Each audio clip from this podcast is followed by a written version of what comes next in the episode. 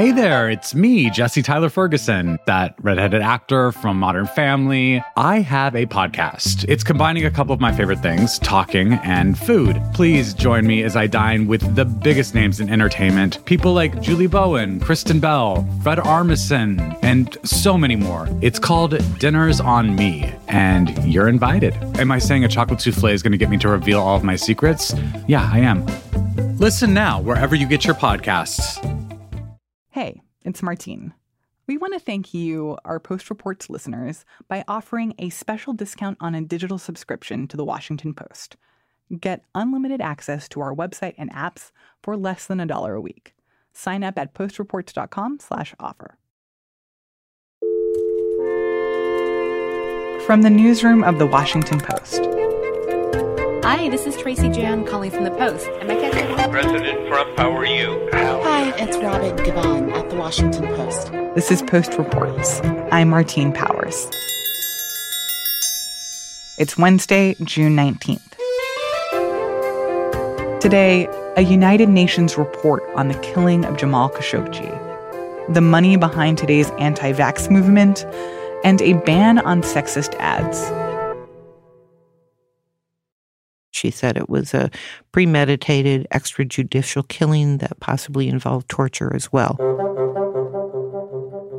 And violated not only norms but international laws against torture and human rights abuses. That's Carol Morello. And I'm a diplomatic correspondent. I cover the State Department.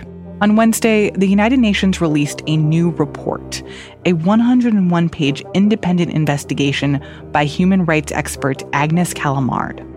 She was tasked several months ago with conducting an inquiry into what happened with Jamal Khashoggi when he was killed at the Saudi consulate in Istanbul last October. This is far more definitive than anything else that has come out so far. It is an independent investigation, and it is certainly not the final word. Her mandate was to look at human rights abuses, not to conduct a criminal investigation. So, in her findings, she held the Kingdom of Saudi Arabia uh, responsible for some degree of culpability in Khashoggi's killing, but she did not address individual responsibility, though she did say there was sufficient evidence to su- suggest there should be a criminal investigation of higher levels, including the Crown Prince. After the report came out, Carol spoke to Callamard on the phone in Geneva and they talked about the evidence that led Callamard to conclude that the Saudi government may have had orders from a very senior official to kill Khashoggi, who was a columnist for the Post. The killing implicate the state of Saudi Arabia.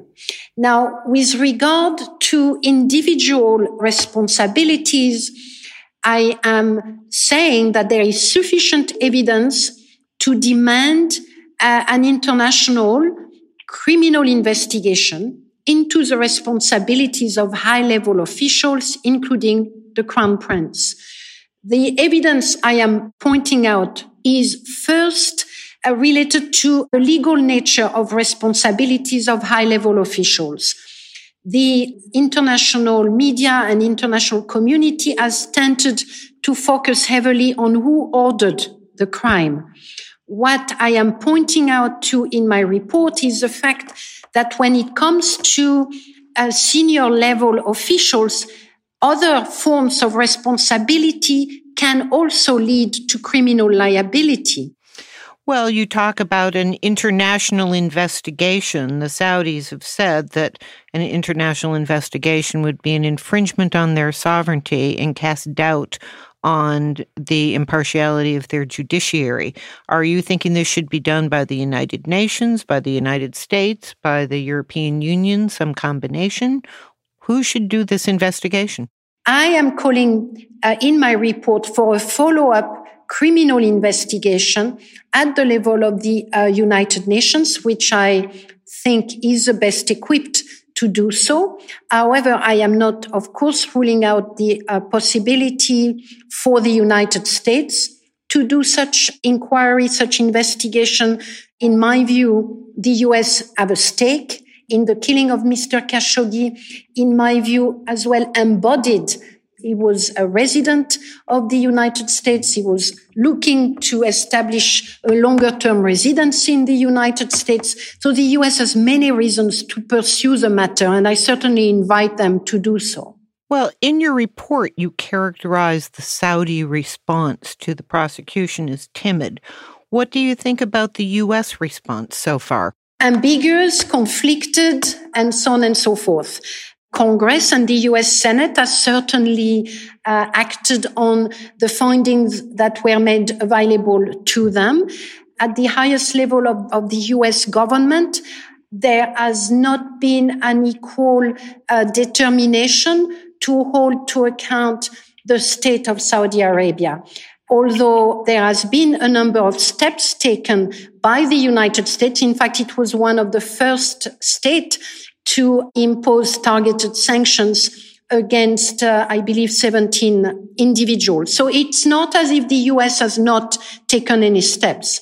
I will, however, qualify those steps as insufficient. And I will suggest that steps taken by other states were also insufficient. I want to ask you about the timing. Do you think the timing of this report is bad, given that there are these rising tensions between the United States and Iran right now, and Saudi Arabia is considered by the administration to be a key ally in its campaign against Iran? Is it realistic to think that anything can be done during a crisis like this? You know, my, my recommendations are related to targeted killings. They are related to ensuring that a key ally of the United States and indeed of a range of other countries behave in a way which is commensurate with the support uh, and the attention it is receiving from many countries in Europe, in the Middle East and elsewhere, that Saudi Arabia must demonstrate that it is acting in such a way to make that alliance and that support reliable, a uh, credible, forward looking strategy by failing to take credible actions regarding the crime committed against Mr. Khashoggi, by failing to demonstrate non-repetition, which is extremely important. I think the state of Saudi Arabia is demonstrating that it may not be a reliable partner. I will certainly suggest that reliability must be based on respect for international law, including international human rights law. Whenever a state fails to do so, whenever a state fail, uh, violates international law as the state of Saudi Arabia has done, I think um, it is uh, it should send some very worrying signs and red flags to the rest of the international community. Well, thank you very much for taking the time to talk with me. I appreciate it. Thank you very much. Bye bye.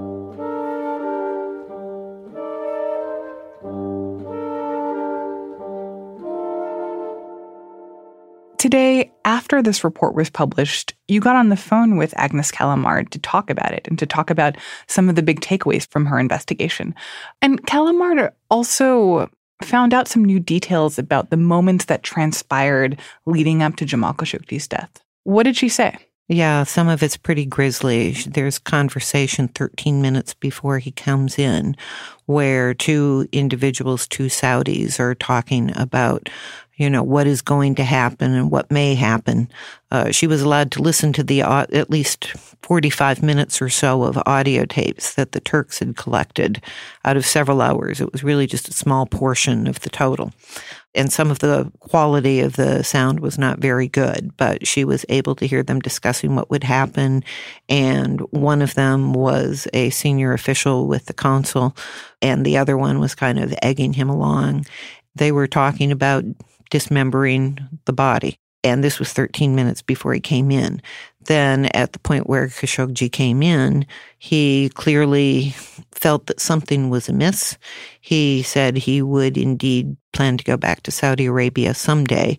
And they seemed to talk about it more as if they wanted him to believe that they were there to kidnap him, when it was clear from the conversation 13 minutes earlier that they'd already been talking about dismembering his body. So, from this part of the recording that Callamard heard, that kind of pushes the idea that this was premeditated, that this wasn't just an altercation that that happened unexpectedly within the consulate. Yes, that's true. And she said as much back in February when she released her preliminary findings. And there was nothing today in the report that was released today that is anything different. One of the big questions that has been hanging over Jamal Khashoggi's death is the involvement of Crown Prince Mohammed bin Salman and whether or not he had direct knowledge of what was going to happen or whether or not he ordered it. Where did where did Callamard come down on that?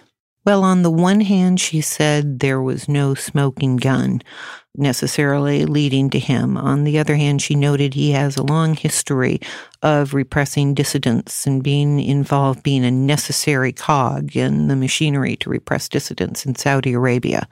And she said it was, it defies credulity to think that he wasn't at the very least aware that plans were being made to have some sort of a criminal mission go from Saudi Arabia to Turkey to target Jamal Khashoggi. So, at the very least, uh, she said he has to have been aware and that he might be, his involvement might be much deeper and broader than that as well.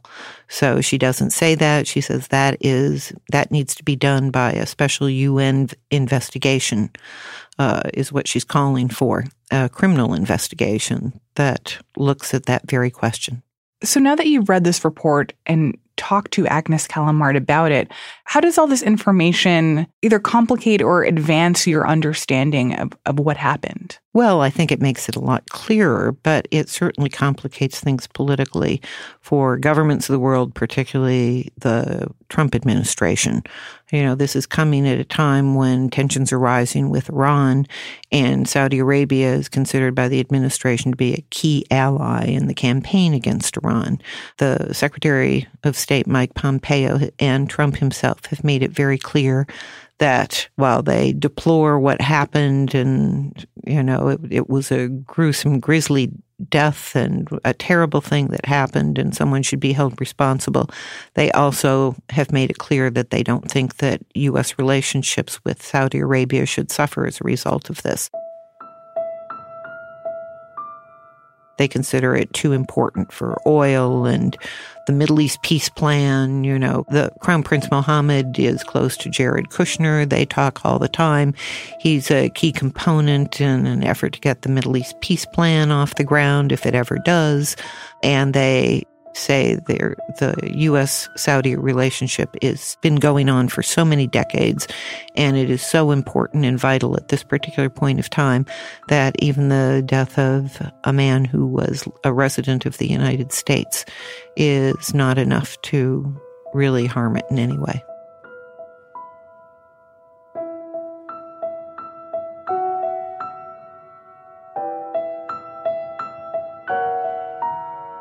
Carol Morello is a diplomatic correspondent covering the State Department for the Post.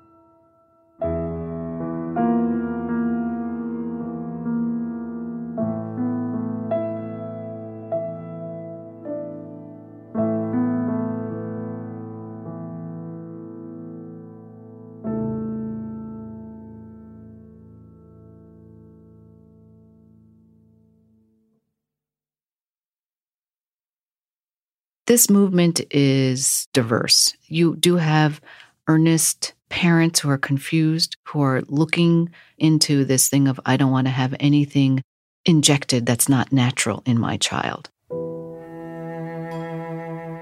But it also includes individuals who are very savvy and who are targeting their videos, their social messaging, documentaries at vulnerable communities. Lena Sun has been covering the growing measles outbreak in the U.S.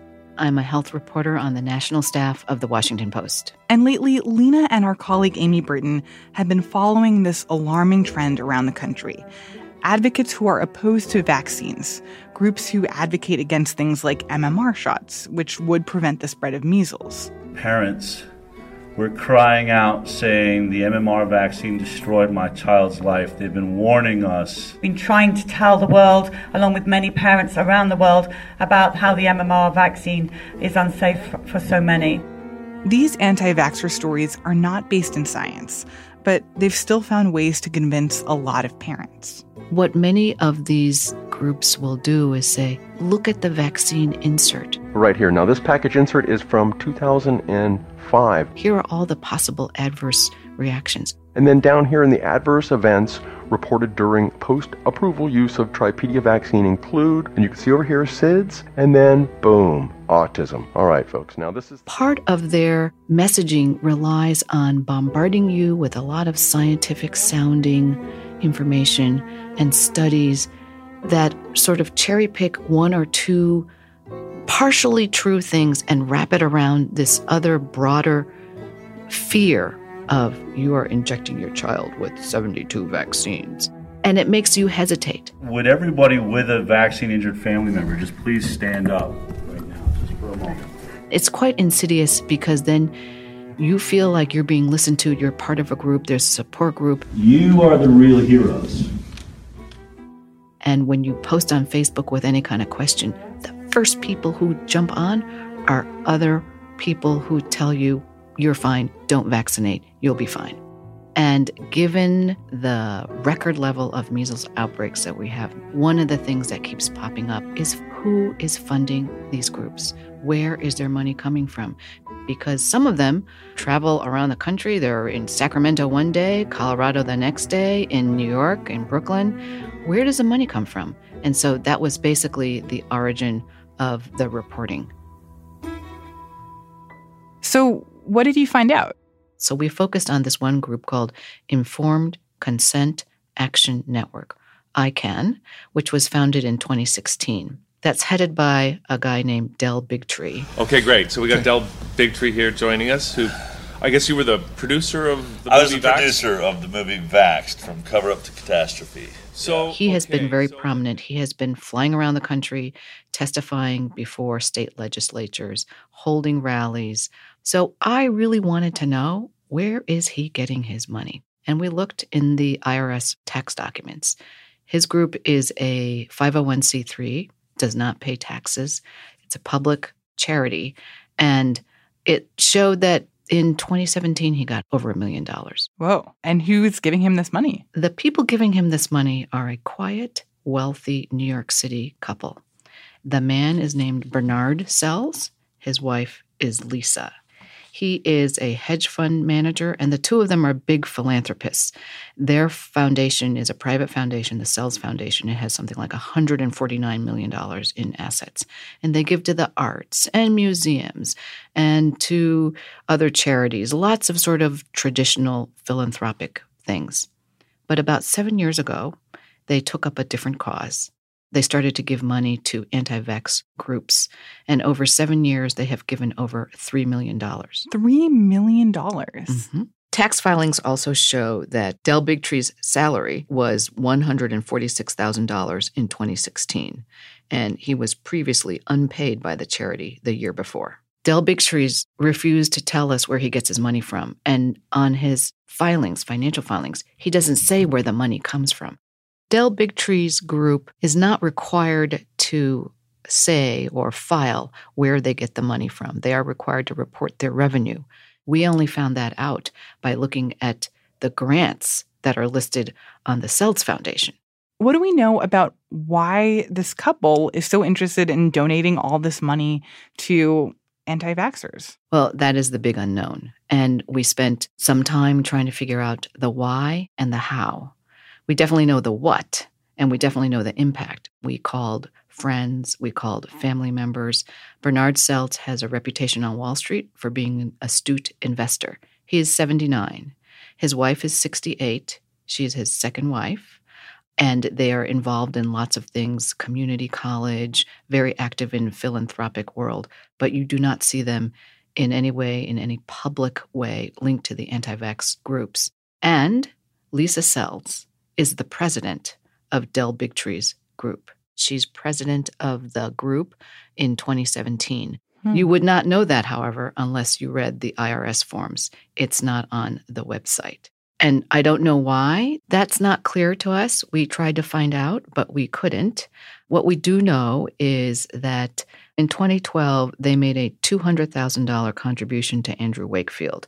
And he is the former British doctor who wrote the paper in 1998 claiming that vaccines were linked to autism in eight children. But an investigation by Britain's General Medical Council, which regulates doctors, later found that he was guilty of professional misconduct and they revoked his license.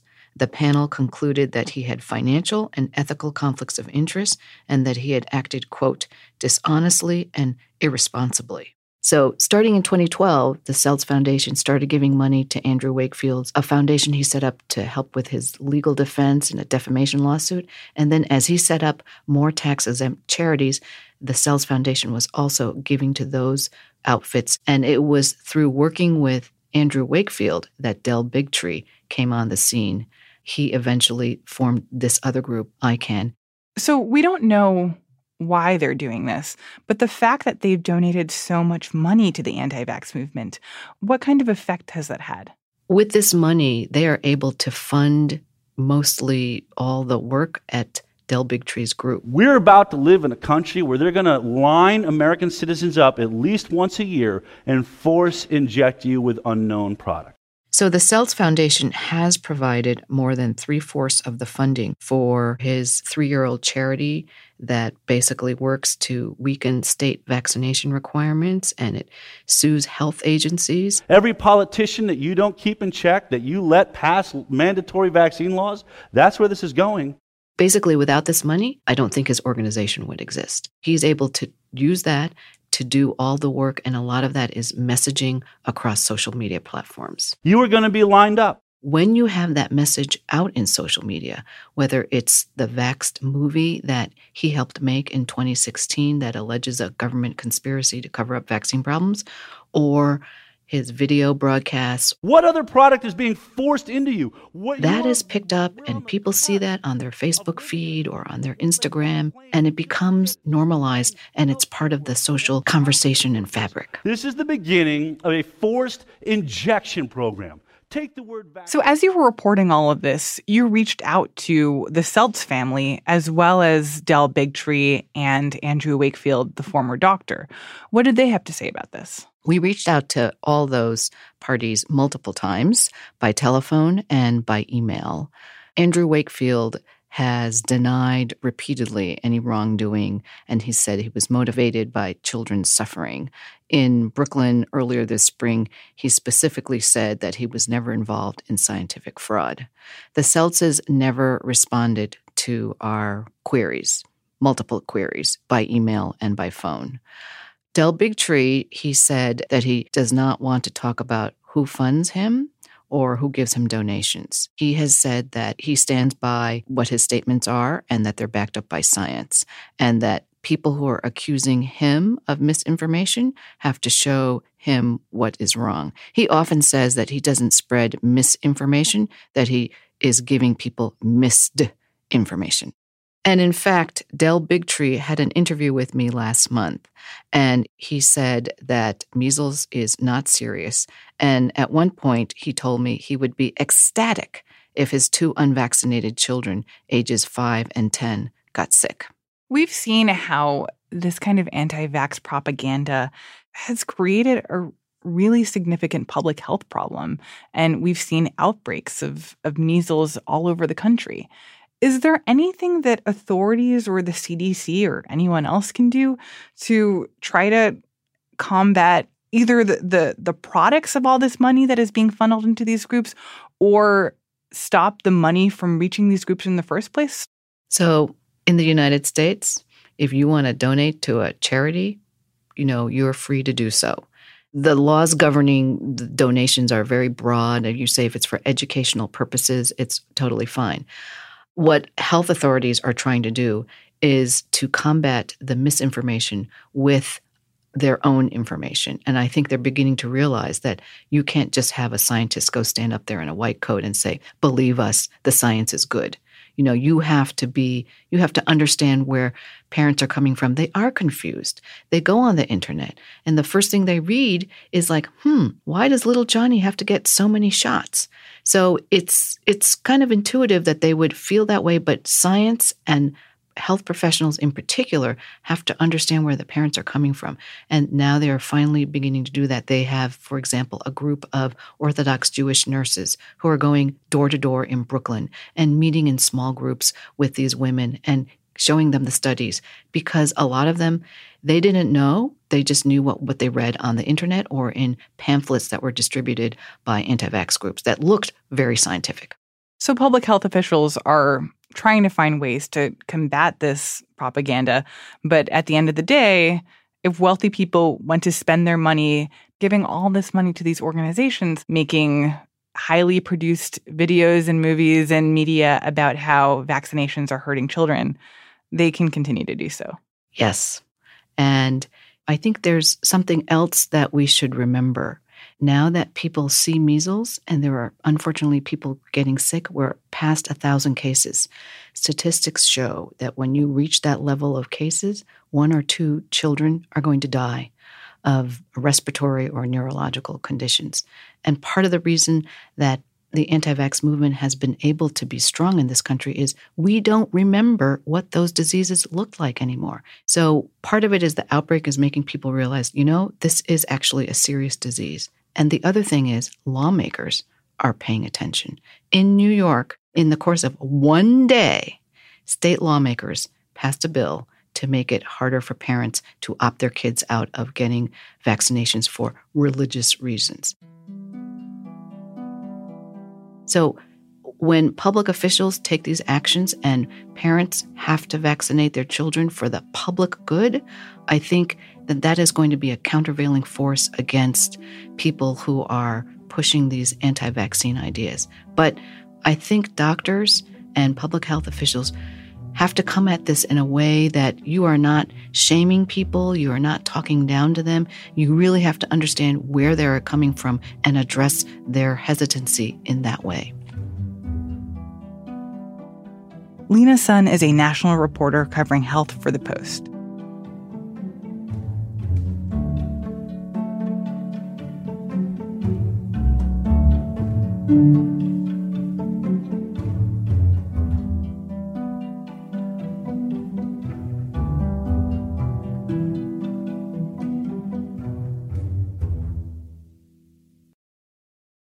So there was a very controversial ad a couple of years ago that was blanketed all over the London subway system. Rachel Siegel is a national business reporter for The Post. It showed a skin and bones model, her lips pursed, she's looking right at you. She's in a teeny tiny yellow bikini, and behind her are these big, bold capital letters Are you Beachbody ready? And the ad was peddling a weight loss product. This ad about being beach body ready is now banned in Britain the Advertising Standards Authority announced last week that it will no longer allow ads depicting harmful gender stereotypes. And that extends to bad body image, ads that promote tasks that are seen to be more specific to females over males. So, for example, you can no longer put in an ad that shows men who can't change diapers or women who can't park a car.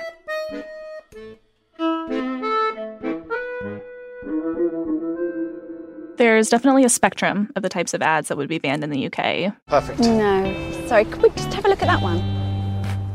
For example, a supermarket ad would be caught under this umbrella. The supermarket ad shows a mom hurriedly getting ready for Christmas. She's picking out the tree, she's putting together Christmas cards, she's cooking, she's cleaning. Quick, quick, in the car! Without a whole lot of help from her husband or, or anyone else. And the slogan for the ad is something like It doesn't just happen by magic. Behind every great Christmas, there's Mum. And behind Mum, there's Asda. What's for tea, love? And that ad would be banned because it shows tasks that seem to only fit a female or a mom and not necessarily her husband or a man. Another ad that would be caught under this umbrella is an ad for a video game that shows the actress Kate Upton. The thing about empires the bigger you build them, who appears to be very seductive and beautiful as she's riding out of this castle that's under siege on a horse. the more your enemies want to knock them down.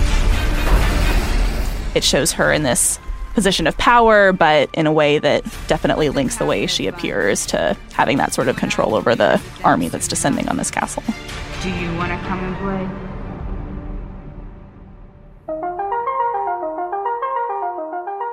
It's hard to tell how they're going to enforce the ban specifically. The agency that's in charge of overseeing the standards for their advertisements said that they would look into questionable ads on a case by case basis, but it's hard to think about how you practically enforce a rule like this when there's such a spectrum of what different factions of society might say this is a stereotype or this is just what is occurring in everyday life, and that has yet to be worked out.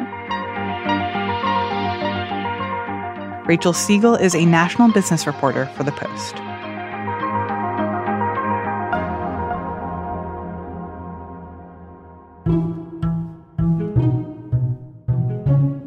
That's it for today's episode. If you like listening to Post Reports and want to know how to support the work that we do here, please consider subscribing to The Washington Post. We're offering listeners a special discount on a digital subscription. Get unlimited access to our website and apps for less than a dollar a week. Sign up at postreports.com slash offer. I'm Martine Powers. We'll be back tomorrow with more stories from the Washington Post.